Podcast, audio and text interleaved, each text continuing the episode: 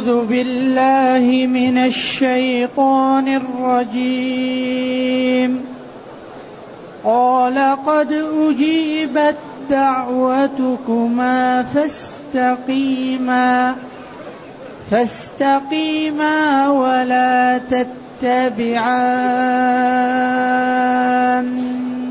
سبيل الذين لا يعلمون. وجاوزنا ببني إسرائيل البحر فأتبعهم فأتبعهم فرعون وجنوده بغيا وعدوا حتى إذا أدركه الغرق قال قال آمنت أنه لا إله إلا الذي آمنت به بنو إسرائيل وأنا من المسلمين.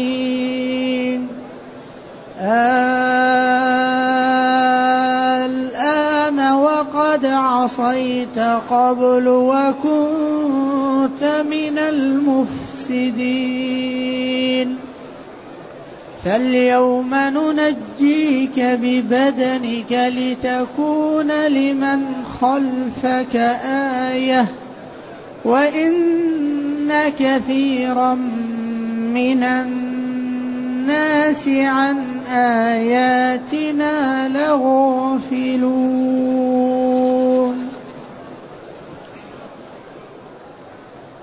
الحمد لله الذي أنزل إلينا أشمل كتاب وأرسل إلينا أفضل الرسل وجعلنا خير أمة أخرجت للناس فله الحمد وله الشكر على هذه النعم العظيمة والآلاء الجسيمة والصلاة والسلام على خير خلق الله وعلى آله وأصحابه ومن اهتدى بهداه. أما بعد فإن الله تعالى يقول لنبيه موسى قال قال الله قد أجيبت دعوتكما فأجابهم الله بقوله قد أجيبت دعوتكما أجيب استجيب. أجابه إذا يعني أعطاه ما يريد سواء كان من سؤال أو من حاجة أو من علم. أجيبت لأنه تأنيث معنوي. دعوتكما كما هذا الألف للتثنية. وعلماء العربية يقول الواحد دائما قد يخاطب نفسه بالتثنية. والجمهور قالوا هو دعا وأخوه أمن هارون. فالمؤمن والداعي كل منهما دعا. قد أجيبت دعوتكما. أنت قلت دعوت وهارون قال آمين. هذا على على قول الجمهور. وهناك قول أن الواحد ينادى بالاثنين. كما قال قفا نبكي أيوة هو الحال لكن قال جعل من نفسه واحد.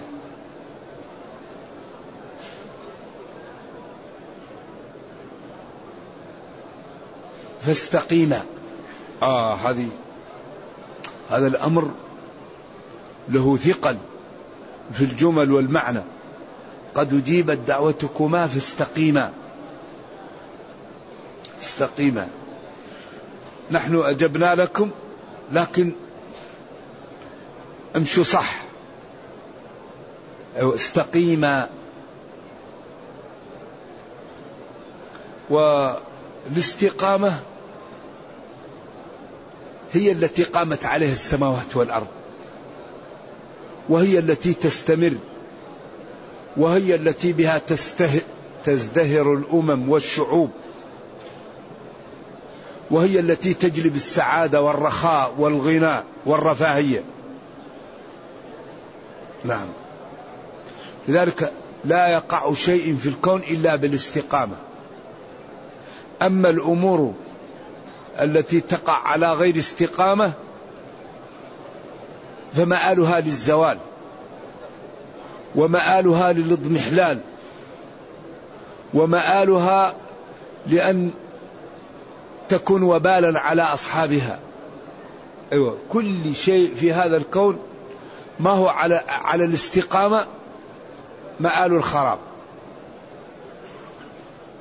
لو فرضنا أن صاحبه سلمت له الدنيا لا تسلم له الأخرى. وفي الغالب غير المستقيم لا تسلم له الدنيا. أبدا. ولذلك قال قل هي للذين آمنوا في الحياة الدنيا مع الكفار ومع المنحرفين خالصة يوم القيامة للمتقين. إذا أجاب الله دعوتهما بأن دعا موسى وأمن إبراهيم قال لهم فاستقيما. لذلك جاء بالفاء فاستقيما. أجيبت دعوتكما فاستقيما. لأن الاستقامة هي نعمة وإجابة الدعوة هي نعمة. من أكبر النعم أن يستجيب الرب للعبد. ومن أكبر النعم أن يرزقه الاستقامة. إذا هي التفريع عليها فاستقيما والاستقامة ما تأتي هكذا. لا بد فيها من تعمل واجتهاد وجهاد وفهم وعلم وبذل ونية. بعدين تأتي الاستقامة. الاستقامة ما تأتي هكذا. لا بد فيها من مجاهدة. والذين جاهدوا فينا. ونهى النفس عن الهوى. وآفة العقل الهوى. فمن علا على هواه عقله فقد نجا.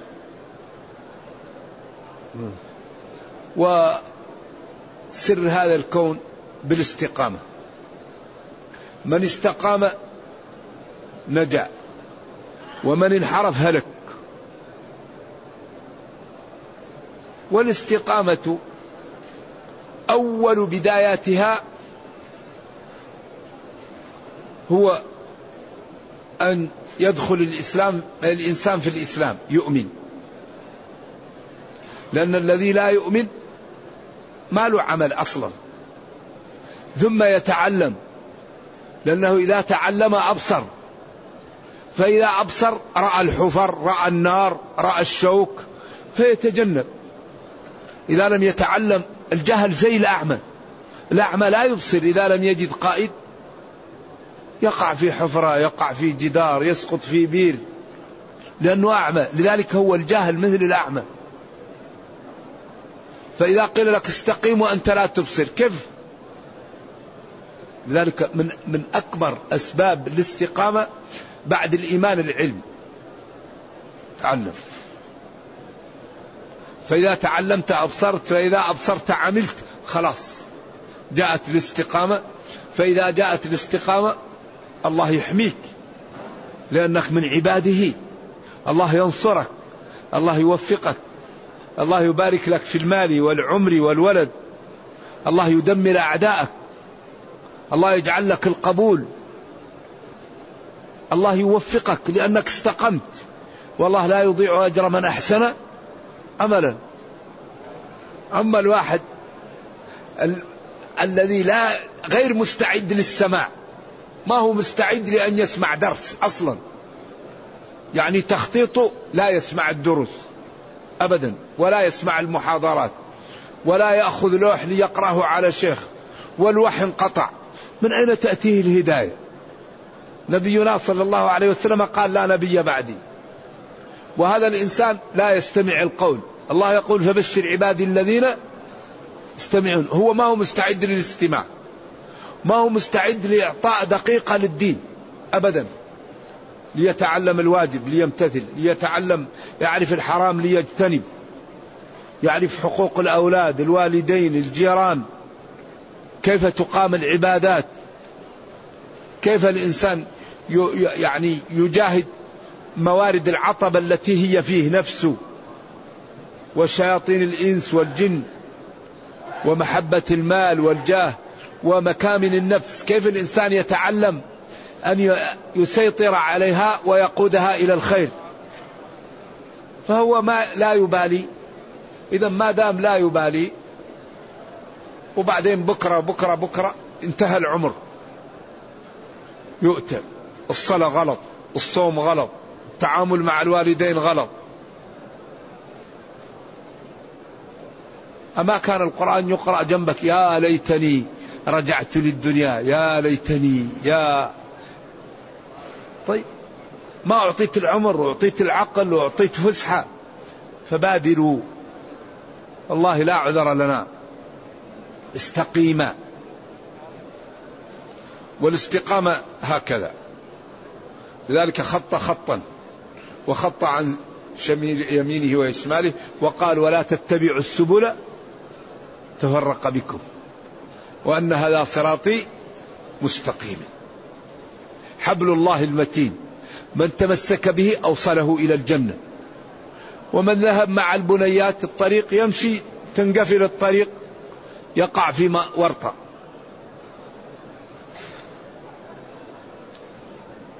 إذا استقيم الألف لموسى وهارون.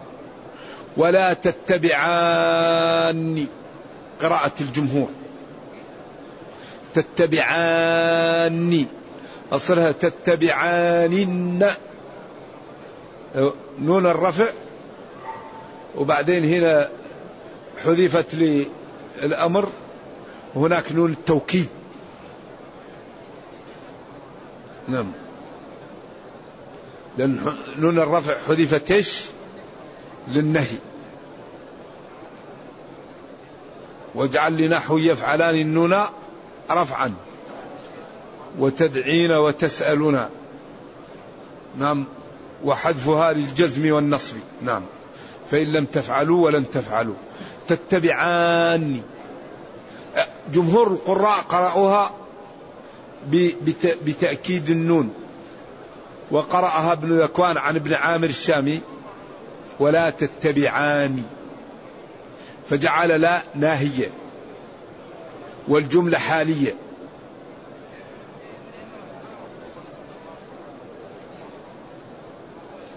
إذا الجمهور نهي والنون للتأكيد و بن ذكوان قرأ ولا تتبعان يعني نون الرفع والجملة حالية. نعم؟ لا نافية. أيوه.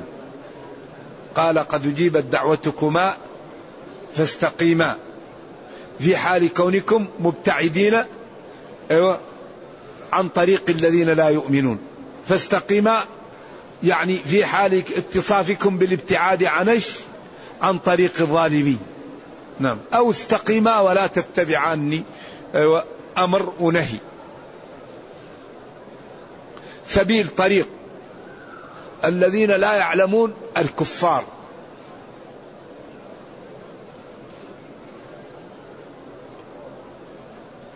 واليهود والمنافقون. وكل من انحرف عن الإسلام لأن من علم ولم يعلم كأنه لم يعلم. والعلم محض الجهل إن لم ينفع ولذلك يؤاخذ به مكامن النفوس. الذي استقر في النفس هو ليكتب. إذا التقى المسلمان بسيفيهما فالقاتل والمقتول في النار. قالوا هذا المقتول هذا القاتل فما بال المقتول؟ قال إنه كان حريصا على قتل صاحبه.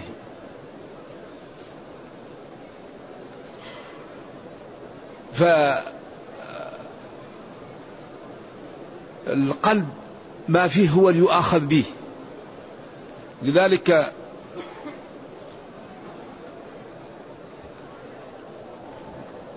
لا يؤاخذ الإنسان إلا بما في قلبه. إذا قال كلام كفر وهو لا يؤمن به لا يكفر. إلا إلا من أكره وقلبه مطمئن بالإيمان. لكن المنافقين قالوا نشهد إنك لرسول الله. والله يعلم إنك لرسوله. ماذا قال الله؟ الله يشهد إن المنافقين لأن هذا القول ما هو, ما هو من القلب. لو, كان حبك صادقا لأطعته.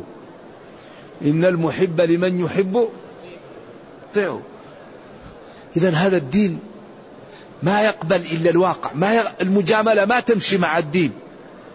المجاملة تمشي مع الناس. أما الدين ما إذا إذا جاملت يفضحك. ما فيه إلا الحق. ما فيه إلا الحق. ما فيه استقيما ولا تتبعان سبيل الذين لا يعلمون. و وهذه الاستقامة تحتاج من العقل جلسات مع نفسه. لا يأتي الاستقامة هكذا. أنا لماذا أعمل؟ لماذا لا أعمل؟ لماذا أتحرك؟ لماذا لا أتحرك؟ لماذا أقول؟ لماذا لا أقول؟ فإذا الإنسان حاسب نفسه وبين لها عند ذلك تصدر منه الأمور على على على نية وعلى تقى فيكون هذا سبب في أخذه لحسناته فهذا يجعله يترقى في الخير فيكون من المستقيمين.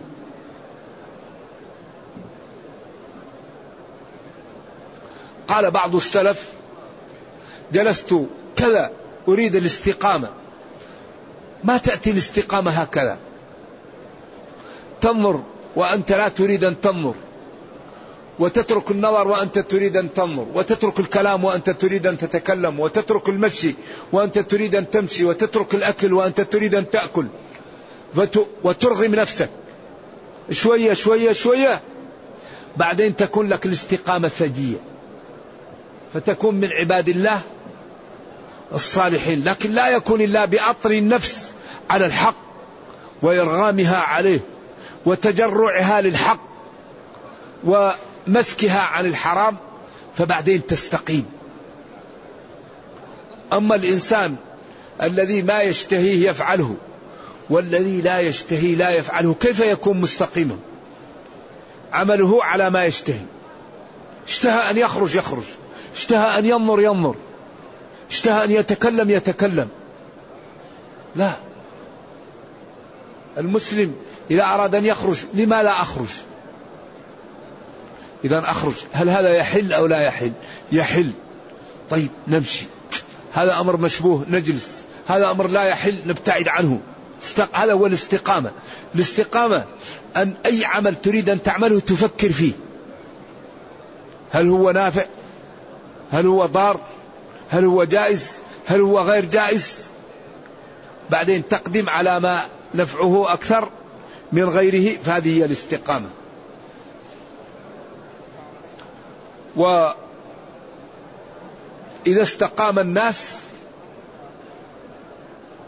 لا يمكن أن يوصل إليهم. المستقيم لا يمكن أن يوصل إليه. لأن الله يحميه. الله ينصره الله يوفقه الله يدفع عنه الله يؤيده. لكن من الاستقامة؟ أن تطلب العلم لا تبقى جاهل. من الاستقامة أن تعد العدة؟ من الاستقامة أن لا نختلف. ولا تنازعوا. من الاستقامة أن نثبت على الطاعة نثبت في الثغور.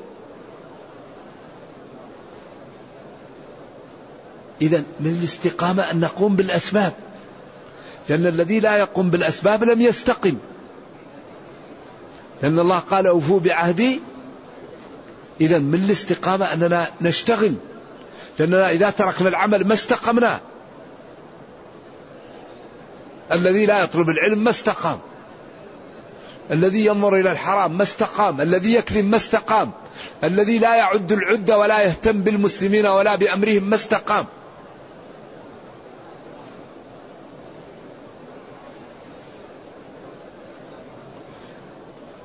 ثم قال يعني ولا تتبعاني تسلكاني أو تسلكاني طريق الذين لا يؤمنون سبيل طريق الذين لا يؤمنون وهم كل من لم يكن مسلما يدخل فيه. نعم سبيل الذين لا يعلمون أي سبيل الذين لا يفقهون ولا يعلمون خطورة الكفر والمعاصي وتكذيب الرسل والوقوع في الحرام الذين يجهلون. ثم قال وجاوزنا ببني إسرائيل البحر. طبعا هنا طوى القصة. قصة مبينة في الشعراء وفي الأعراف وفي غيرها وأن موسى لما جاء بعصاه وجاء موسى بسحرته وبحباله وجاءوا يوم الزينة واجتمعوا فانهزم الباطل ودحض وانتصر الحق. وبعدين السحرة آمنوا وكان إيمان السحرة هو أشد شيء لأن هذه هذه كارثة بالنسبة له. لذا أخذ السحرة ينكل بهم وهم أصبحوا من خيرة خلق الله. ثم قال جمع بني إسرائيل وأراد أن يمشي بهم. وبعدين فإذا هو فرعون جمع جيوشه. وبعدين وراهم فرعون بألفي ألف يعني مليونين. وهم يقالوا مليونين وستمائة وهم يقالوا ستمائة. وهذه قصص إسرائيلية لا أعرف فيها شيء ثابت. قالوا إنا لمدركون. قال قوم موسى لموسى إنا قال كلا. إن معي ربي سيهدين. كلا. ليس الأمر كذلك. إن معي ربي الذي رباني وغذاني وحفظني سيهدين سيوفقني ويرشدني للطريق. بعدين فأوحينا إلى موسى أن اضرب بعصاك البحر. عصا موسى. قال وما تلك بيمين قال هي عصاي أتوكأ عليها وأهش بها على غنمي ولي فيها مآرب أخرى. ضرب. فقدرة الله جعلت البحر مثل الجبل. كيف تماسك الماء؟ هذا الشيء لا يمكن يدركه العقل. هذا الشيء فوق العقل. فجعلهم طريقا في البحر يبسا قيل خافوا أن لا يروا بعض. جعل لهم كوات ثغرات في الماء كلهم يرى الثاني ويتحدث معه. طيب من هذه صفته كيف يعصى؟ من هذه صفته كيف يعني لا تنفذ أوامره؟ كيف يقدم على نواهيه؟ من هذه حاله؟ لما لا يخاف منه؟ لما لا يطبق شرعه؟ وتمتثل أوامره وتجتنب نواهيه ويخاف منه. فانفلق. فكان كل فرق كالطود الجبل العظيم وبقي الطريق يابس. لو كان فرعون ما هو مجنون ما كاتب له الله الشقاوة يقول لا إله إلا الله ويرجع ويقول آمنت.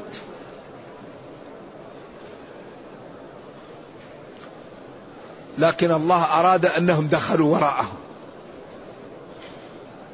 يقال إن جبريل جاء على فرس وديق الوديق التي تشتهي الفحل. وكان حصان فرعون قوي.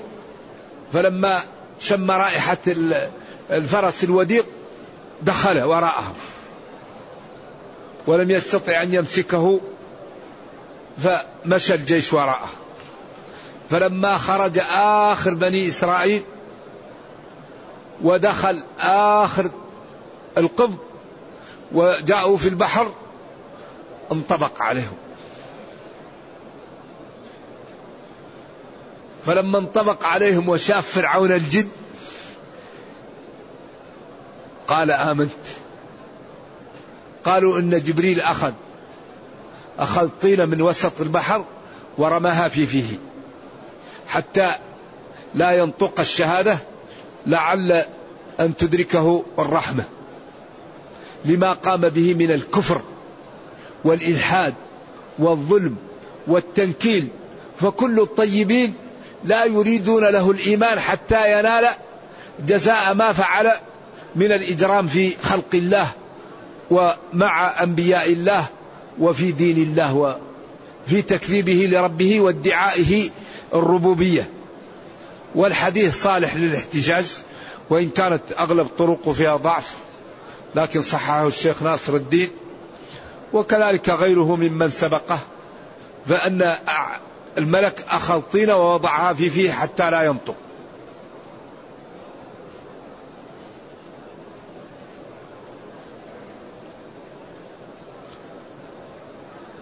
الآية وجاوزنا ببني إسرائيل البحر فأتبعهم فرعون وجنوده بغيا وعدوا. فأتبعهم فرعون وجنوده في في, في مليونين وأكثر من مليونين ونصف. بغيا وعدوا. إيش أعراب بغيا؟ مفعول لأجله. وعدوا كذلك. فأتبعهم فرعون وجنوده لأجل البغي والعدوان. لا يريدون إلا, إلا, إلا أن يعتدوا عليهم ويبغوا عليهم. وبالأمس كلمة أن يفتنهم يعني لعلنا ننساها. علماء العربية المعربون قالوا فيها ثلاثة أقوال. أن يفتنهم بدل من فرعون بدل اشتمال هذا أن يفتنهم مفعول لأجله. أن يفتنهم مفعول به. إذا أما النصب بنزع الخافض فهو القياس لكن ما ذكروا. لكن ما, ما, ما ذكروا أنها بدل اشتمال ومفعول بأجله ومفعول به للمصدر. مصدر اللي قبله إيش؟ اللي هو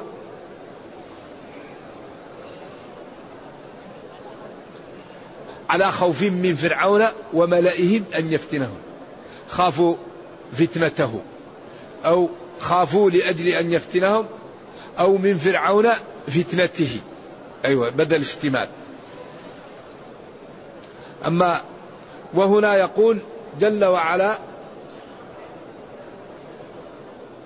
وجاوزنا ببني إسرائيل البحر فأتبعهم فرعون وجنوده بغيا وعدوا. بغيا. يعني والقصة موضحة في الشعراء وفي الأعراف وهنا أشير إليها. فلما دخلوا عم عليه البحر حتى إذا أدركه الغرق أدركه يعني وادركه أدركه وادركه يعني قيل أحدهما أنه تبعه ووصل إليه وقيل تبعه سواء وصل إليه أو لم يصل إليه. هنا تبعه الغرق تبعه الماء وأغرقه. قال آمنت. قال فرعون آمنت أنه أي الله لا إله إلا الذي آمنت به بنو إسرائيل. شوف هو كان بلطجي كان خبيث كان يعرف الحق لكنه كان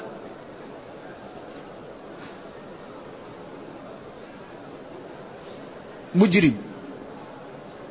لما عرف قال آمنت. بعدين أنه لا إله إلا الذي آمنت به بنو إسرائيل. هذا التأكيد.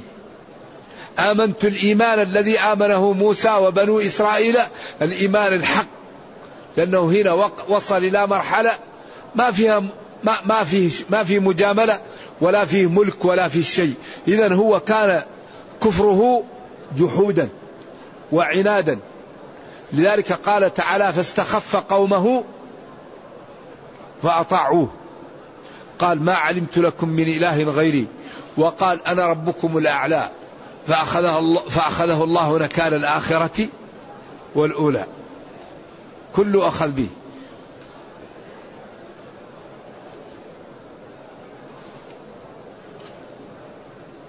وأنا من المسلمين.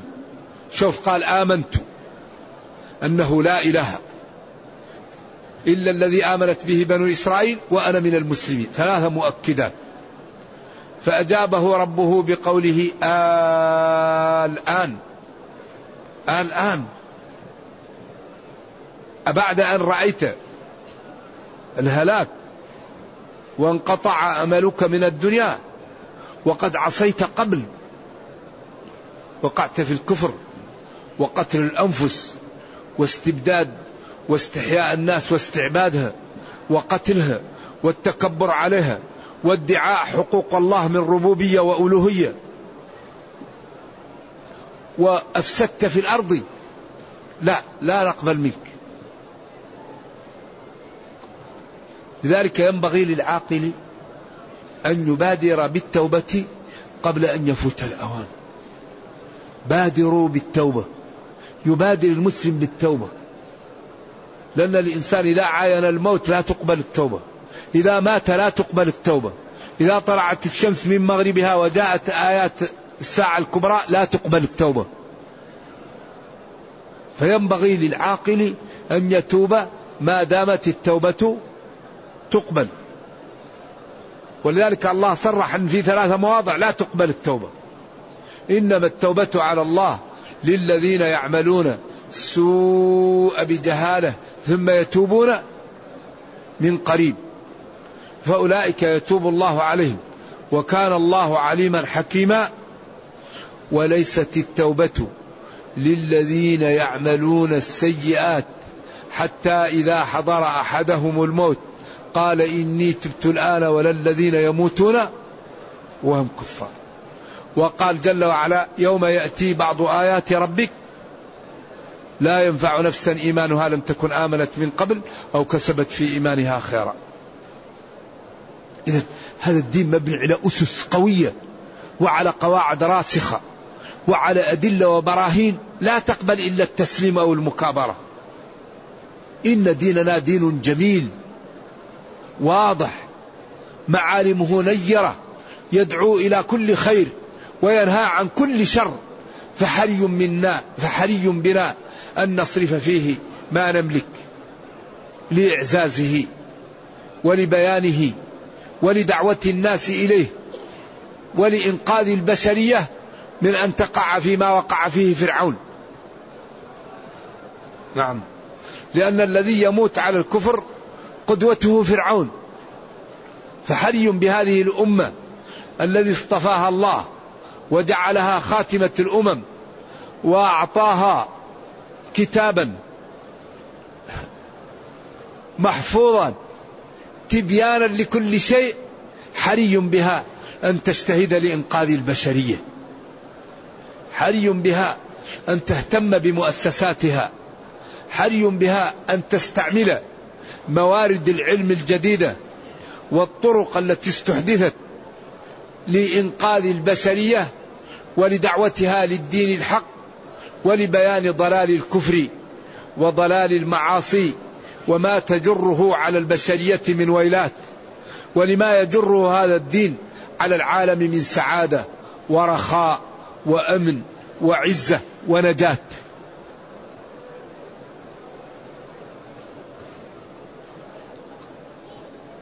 فاليوم اليوم الوقت الذي أنت غرقت فيه ننجيك. يعني نخلصك ونجعلك في نجوى.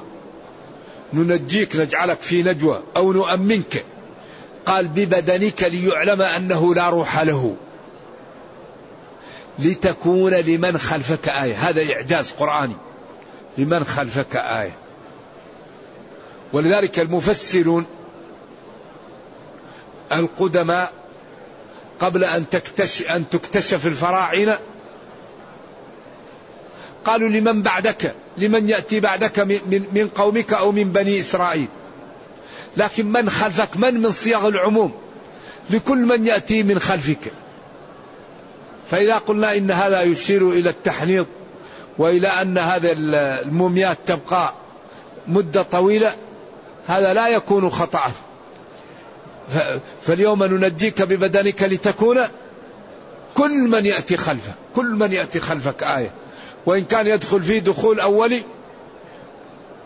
بنو إسرائيل وما نجا من قوم فرعون. قال بنو إسرائيل فرعون لا يمكن يموت هذا طاغية وهذا لا يمكن أن يموت. بعدين فجأة فإذا هو فرعون مرفوع على حاشية الشاطئ أو على جزيرة داخل البحر يروه ببدنه أحمر كالثور.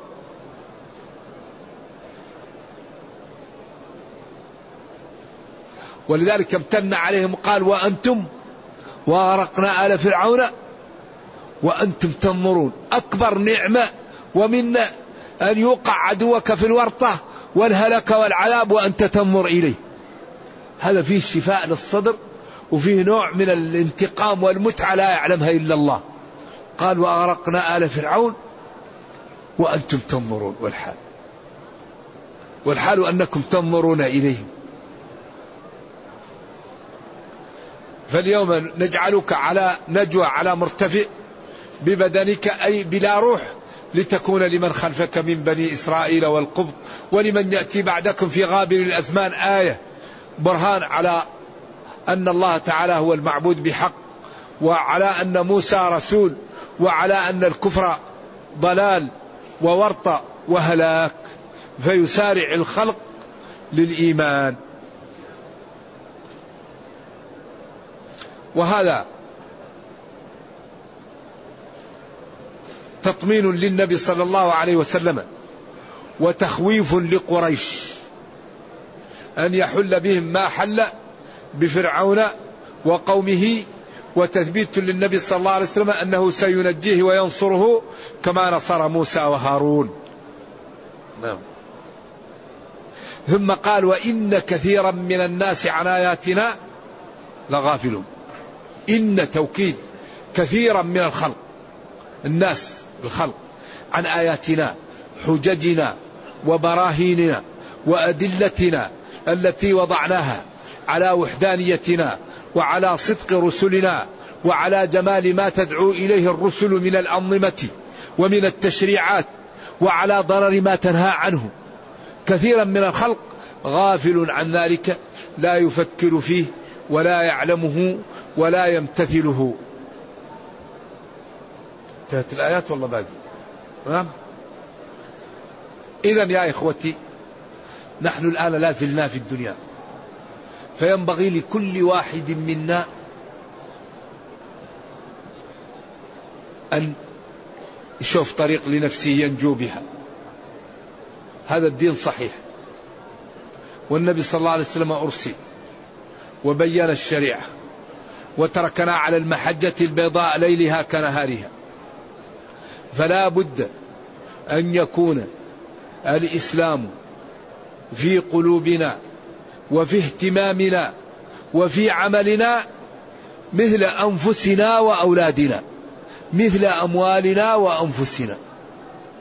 لا بد أن نعمل لهذا الدين ونهتم به ونخطط له وندبر له كما ندبر لأموالنا وأنفسنا.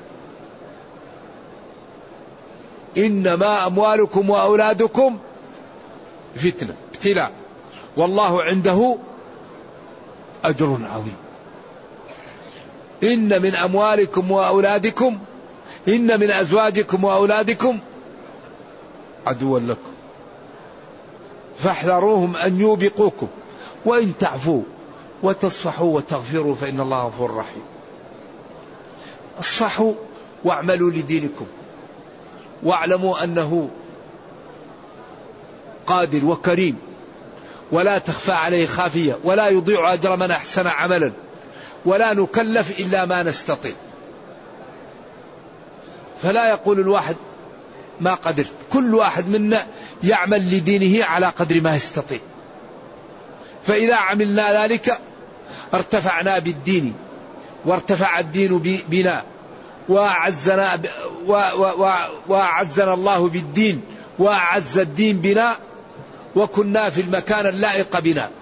فإذا كان كل واحد منا يجعل اللوم على الآخرين ولا يشتغل تقوضنا وصرنا لقمة سائغة للأمم.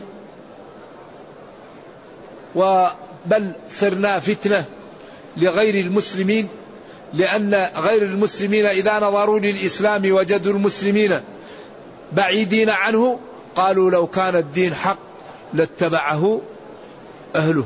قال تعالى ربنا لا تجعلنا فتنة للذين كفروا.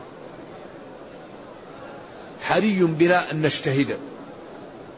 حري بنا أن نعلم أن هذا الدين صحيح وأنه لا يقبل إلا ما كان على الطريقة المرسومة. العمل لا يقبل إلا بثلاثة شروط.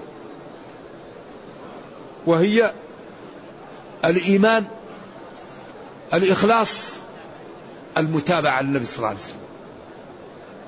من عمل عملا ليس عليه أمرنا فهو رد. من أشرك معي غيري تركته وشركه. وقدمنا إلى ما عملوا من عمل. من يشرك بالله فقد حبط عمله. حرم الله عليه الجنة. فحري بنا أن نجتهد ونعطي وقتا للدين. أهم ما في الدنيا الوقت. نعطي وقتا لديننا. لا يمكن إنسان يعمل شيء إلا بالوقت. الوقت أهم شيء في الدنيا.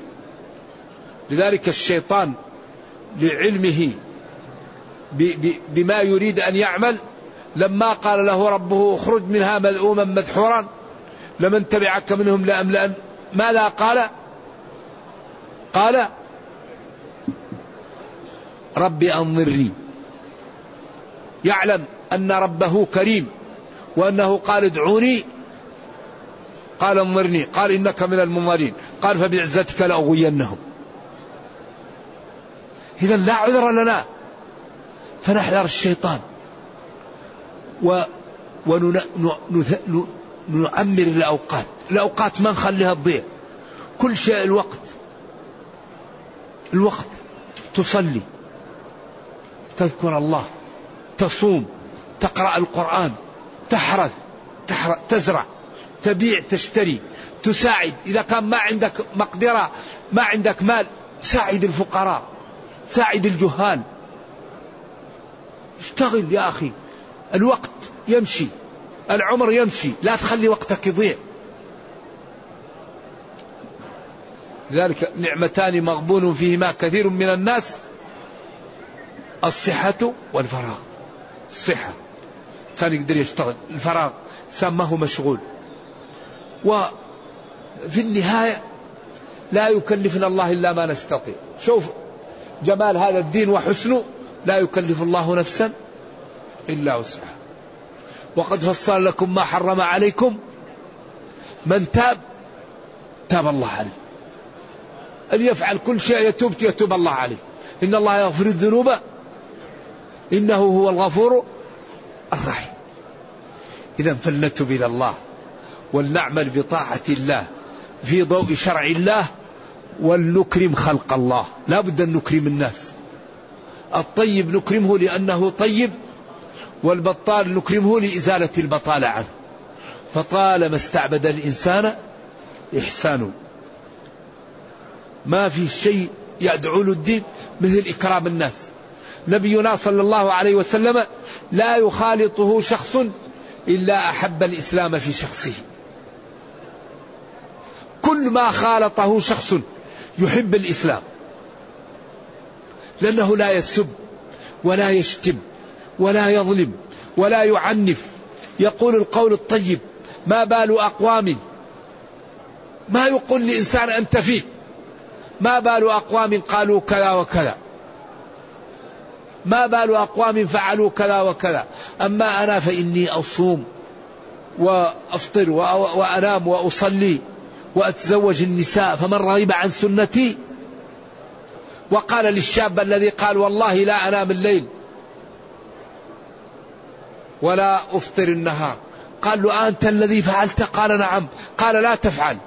إن فعلت حصل لك إن لنفسك عليك حق ولأهلك عليك حق ولزورك عليك حق. فأعط كل ذي حق حقه. دين دين الموازنة. ولذا فيه السهالة والسماحة ولكنه لا يقبل اللعب ولا يقبل الكيل بمكيالين ولا يقبل النفاق. كل إنسان يختمل بعمله. المنافقون في الدرك الأسفل من النار. الكافرون هم الظالمون. المتقون لهم. فكل إنسان يأخذ جزاءه. فحري بنا أن نعرف الطيبين ونتعاون معهم. لأن الله يقول كونوا مع الصادقين. يا أيها الذين آمنوا اتقوا الله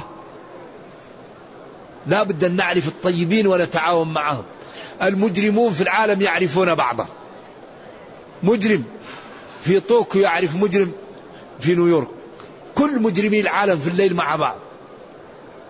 والطيبين في, الح... في الحي الواحد لا يعرفون بعضه.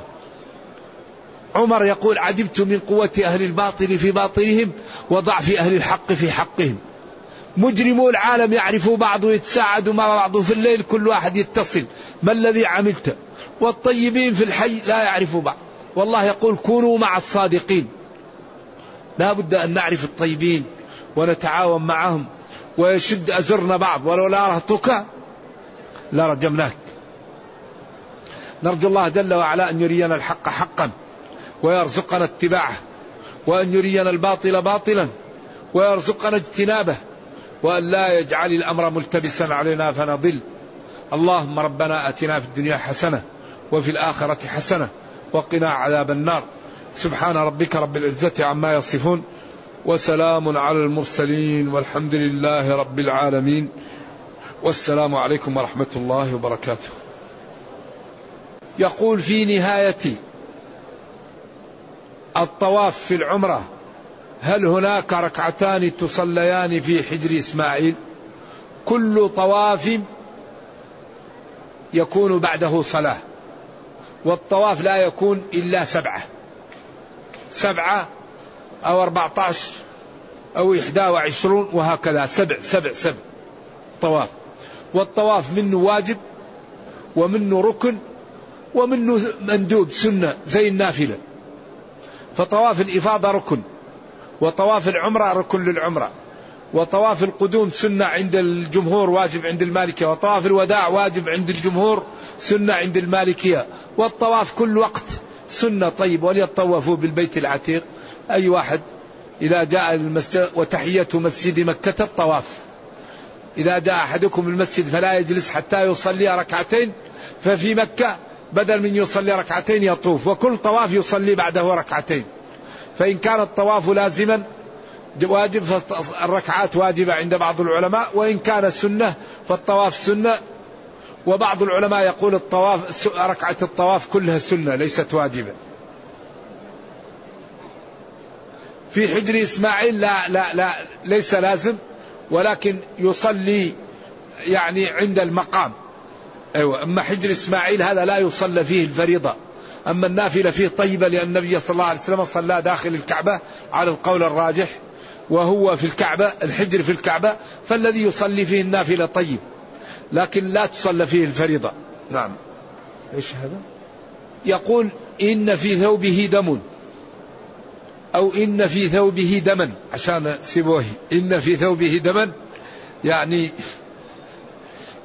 هل تبطل صلاته أو لا؟ الدم اختلفوا فيه. اللي من الإنسان. دم المسفوح عندهم نجس من الإنسان وغيره. وقيل أن الإنسان طاهر. وما كان أقل من درهم من الدمغة الموجودة في الفرس أو في البغل. هذا اللي بين يديه اللي أقل من درهم. هذا يعفى عنه. من دم. فإذا كان الدم كثير لو يعيد الصلاة أفضل له. إذا كان قليل إن شاء الله بيعفى عنه. نعم. ما أكثر ما يسأل الإخوان عن العمرة بعد الحج أو بعد العمرة. العمرة بعد العمرة. كثيرا ما يسأل عنها الحجاج. وكثير من العلماء يقول من في مكة أفضل له الطواف. كثير من العلماء. يقول إن أهل مكة أفضل لهم الطواف لأن من داخل مكة يطوف بدل من يذهب ويخرج ويأتي بعمرة يشتغل بالطواف. و و ومنهم من يقول له أجر لكن كثير منهم يقول الأجر لمن في مكة أفضل له الطواف. قالوا لأن النبي صلى الله عليه وسلم حج حجة الوداع ومعه مئة وعشرة آلاف. وكل مرة النبي صلى الله عليه وسلم وهو مؤمن فهو صحابي. فلم ينقل أنه اعتمر بعد الحج إلا عائشة. قالوا فلو كانت العمرة من التنعيم فضلها كثير لعملها إيش؟ كثير من الناس. لكن عمل عائشة دل على الجواز ولكن يبقى هل هو أفضل أو غير أفضل؟ هذا مكان خلاف بين العلماء والأمر سهل. الذي يشتغل في مكة بالطواف الأمر سهل. والذي يعتمر الأمر سهل والكل صحيح والكل مأجور. نعم إن شاء الله. وديننا دين يسر والجنة أبوابها ثمانية. ما جعل لها باب واحد. باب الجنة كثير. يدخل بالصوم يدخل بالصدقة بالبكاء في باب للصائمين اسمه الريان. فالجنة وبعدين أحيانا يظهر من الأدلة أن كل قول حق. النبي صلى الله عليه وسلم قال لهم لا يصلين أحد العصر إلا في بني قريظة. فبعض الصحابة فهم الإسراع فقط ولما جاء العصر صلى. وبعضهم قال هو الذي جاءنا بالصلاة وأوجبها. الله علينا عن طريقه وقال لنا لا نصلي حتى نأتيهم لو يصل العشاء لا نصلي. وجاءوا وقال لهذا كلهم صوبه. واثنان صليا بالتيمم. فأحدهما لما وجد الماء توضأ وأعاد الصلاة. والثاني لم يعد الصلاة. فقال للذي لم يعد الصلاة أصبت السنة. وقال للذي أعاد الصلاة لك أجرك مرتين. والذي له الأجر مرتين ما أخطأ والذي أصاب السنة ما أخطأ. فلا نضيق واسع. قال له رميت قبل قال له افعل ولا حرج. أفعل ولا حرج. هذا دين الله الله كريم. لا نضيق واسع. وإذا كنا نريد أن ننكر على المخالف نطالبه بالأدلة. نقول له ما دليلك على ما تفعل. فقد نرجع عن, إنكارنا إذا علمنا ما يستدل به. والإنصاف من شأن الأشراف. ينبغي للمسلم أن ينصف. أنت حفظت غيرك حفظ. لك شيوخ غيرك له شيوخ. تريد الجنة غيرك يريد الجنة. تعلمت غيرك تعلم. لا بد للإنسان أن يعلم أنه إن كان يفهم غيره يفهم. فلا تزكوا أنفسكم. أعلم بمن اتقى. حفظت شيئا وغابت عنك أشياء. الآن لو تقرأ في الأنساك الثلاث.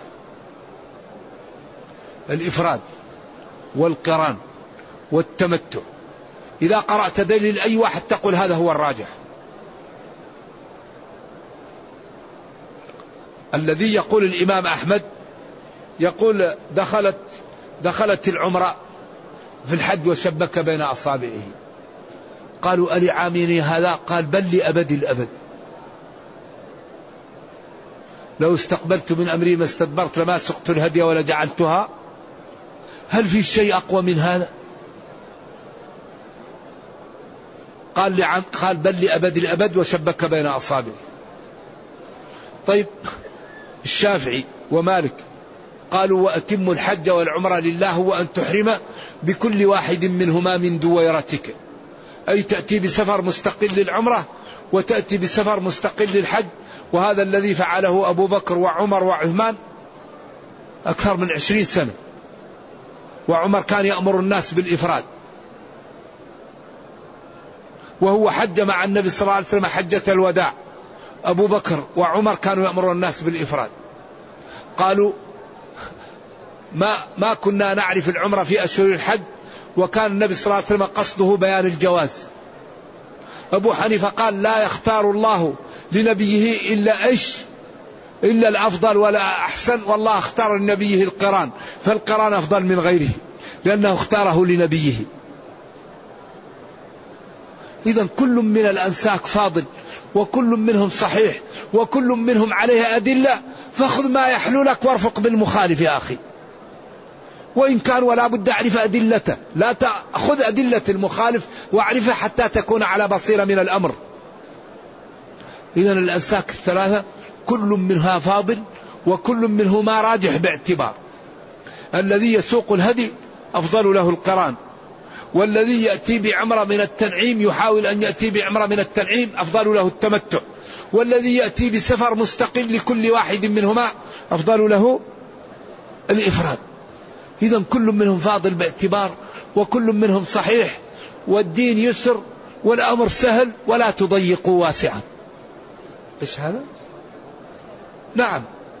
يجوز للإنسان أن يعتمر لأبيه يعتمر لنفسه والعمرة عن الحي. يعني الأفضل منها أن تدعو للحي. أيوة. العمرة عن الحي خلاف الأولى. ولكن الميت قال له أولا تحج عن نفسك أو تعتمر عن نفسك وتعتمر عن الميت. أما الحي فيجوز لكنها خلاف الأولى. نعم. ما حكم قطرة العين؟ الأولى أن الصائم لا يستعمل القطرة في النهار في الليل. لأن مجرى العين ومجرى الأنف ومجرى الأذن يصل إلى الحلق. فهذه القطرة وهذه الإنسان الصائم يتركها حتى يأتي الليل. نعم. أتم الصيام إلى الليل. يقول هل أصلي عشر ركعات أم لا بد أن أصلي إحدى وعشر؟ صلي ما يحلو لك. صلي عشر صلي تسع صلي واحد وعشرين صلي مية وواحد. صلاة الليل مثنى مثنى. فإذا خاف أحدكم الفجر فليوتر. صلي كما يحلو لك. تريد أن تصلي بركعة واحدة. تختم القرآن تصلي طول الليل واقف. حتى تختم القرآن بركعة واحدة. تمام. تصلي إحدى عشر ركعة. هذا أفضل شيء. لأنه ما زاد في رمضان ولا غيره على إحدى عشرة ركعة. هذا القمة. لكن غير جائز. لا تضيقوا واسعا. يقول سجود التلاوة في أوقات النهي. إن سجدت لا غبار. وإن لم تسجد لا غبار. والدليل على ذلك أن هذا فيه عموم وخصوص من وجه. فالشافعي جمع بين الأقوال بأن ذوات الأسباب خارجة عن النهي. ومالك وأبو حنيفة وأحمد في أشهر الروايات قالوا تعارض أمر ونهي فيقدم النهي. ما أمرتكم به فأتوا منه ما استطعتم وما نهيتكم عنه فاجتنبوه. وهو عام وخاص من وجه قال إذا دخل أحدكم المسجد فلا يجلس حتى يصلي ركعتين. وقال لا صلاة بعد العصر حتى تغرب الشمس. فالشافعي جمع بين هذا بأن ذوات الأسباب خارجة عن النهي وأدلة الشافعي أقوى. لأنه استدل بقوله صلى الله عليه وسلم يا بني هاشم لا تمنعوا أحدا طاف بهذا البيت ساعة من ليل والنهار أن يصلي. وساعة من ليل أو نهار بعد العصر وبعد صلاة الفجر. والرجل الذي صلى الفجر ثم قام وصلى ركعتي الفجر فقال له هو الحديث في سنن أبي داود وهو صالح للاحتجاج. قال آه الصبح أربعا. قال عاجلتني الفريضة قبل أن نصلي ركعتي الفجر. إذا فقال الشافعي ذوات الأسباب خارجة عن النهي. قال مالك تعارض أمر ونهي فيقدم النهي لقوله صلى الله عليه وسلم وما نهيتكم عنه فاجتنبوه. إذا الذي صلى لا غبار عليه صح. والذي لم يصلي صح والكل صحيح. إذا تدخل تريد أن تصلي صلي. تريد أن تجلس تجلس والكل له أدلة والكل صحيح. سجود التلاوة إن أحبيت أن تسجد تسجد وإن أحبيت أن تتركه لك ذلك قول الشافعي كأنه جمع بين الأقوال. ولذلك أقوال الشافعي يعني دائما تكون لها وكل الأئمة كذلك. لكن الشافعي إذا قال قولا يعني سبحان الله ولذلك هو دائما يحاول يجمع بين الأقوال في هذا الجانب. والجمع واجب متى ما أمكن. قال ما له سبب خارج عن النهي والنهي عن واحد يجي يبدأ يتنفل في وقت النهي لا تفعل. واحد الآن موجود جالس يروح يجلس يصلي لا. لكن إذا كان له سبب تنتفي الكراهة إن شاء الله. يقول شخص نام في الصلاة. إذا كان نوم ثقيل يروح يتوضأ ويعيد صلاته. وإذا كان خفقة وأشياء قليلة إن شاء الله وهو في الصلاة لا يستمر في الصلاة. النوم الثقيل لغير الجالس ناقض لأن العين السهو أما النعاس والنوم وإنسان ممكن إليتيه من الأرض كان الصحابة يسمح لهم شخير ويسقطون ويقومون ويصلون. لكن الإنسان يتكي أو ينام وينام خلاص لازم يتوضأ. هذا الأولى. نعم. يكفي هذا.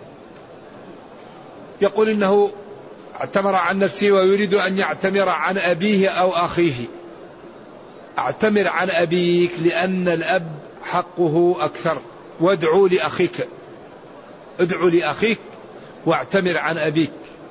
لأن الأب برور واجب والوالدين يبروا بعد الموت بأربعة أمور. إذا مات الوالدان يبران بأربعة أمور. إنفاذ وصيتهما والدعاء لهما وصلة رحمهما وإكرام أصدقائهما. نعم. يقول عنده زوجة كانت تنتقب تركت النقاب. بحجة أنها مريضة. ما علاقة النقاب بالمرض. ما له علاقة. المسلمة إذا تنقبت أو احتجبت هذا لا يضر. ما في ما في شيء. ما في أحد يقول النقاب مكروه ولا حرام ولا خلاف الأولى لكن في يقول واجب. فكيف يضر؟ ما يضر؟ وبعدين أنت زوجتك اقنعها لأن الأمور بغير إقناع لا تفيد تكون منافقة. حاول أن تقنع زوجك تقول لها لقد كان لكم في رسول الله أسوة حسنة وقال الله في حق أزواجه وإذا سألتموهن متاعا فاسألوهن من وراء حجاب وعلل ذلك بقوله ذلكم أطهر لقلوبكم وقلوبهن وقال يدنين عليهن من جلابيبهن وقال في حق القواعد وأن يستعففن خير لهن. فيقنعها ويقول لها فالصالحات قانتات حافظات للغيب. المرأة الصالحة تستتر ولا تفتن المسلمين ولا تظهر متبرجة لأن هذا أعمال غير الطائعات التقيات. فاقنعها. وأفهمها ما في هذا من الجمال والحسن وما في التبرج من القبح والدناء والذنوب. وفتنة الآخرين اقنعها لأن الإقناع هو الذي ينفع. السلام عليكم.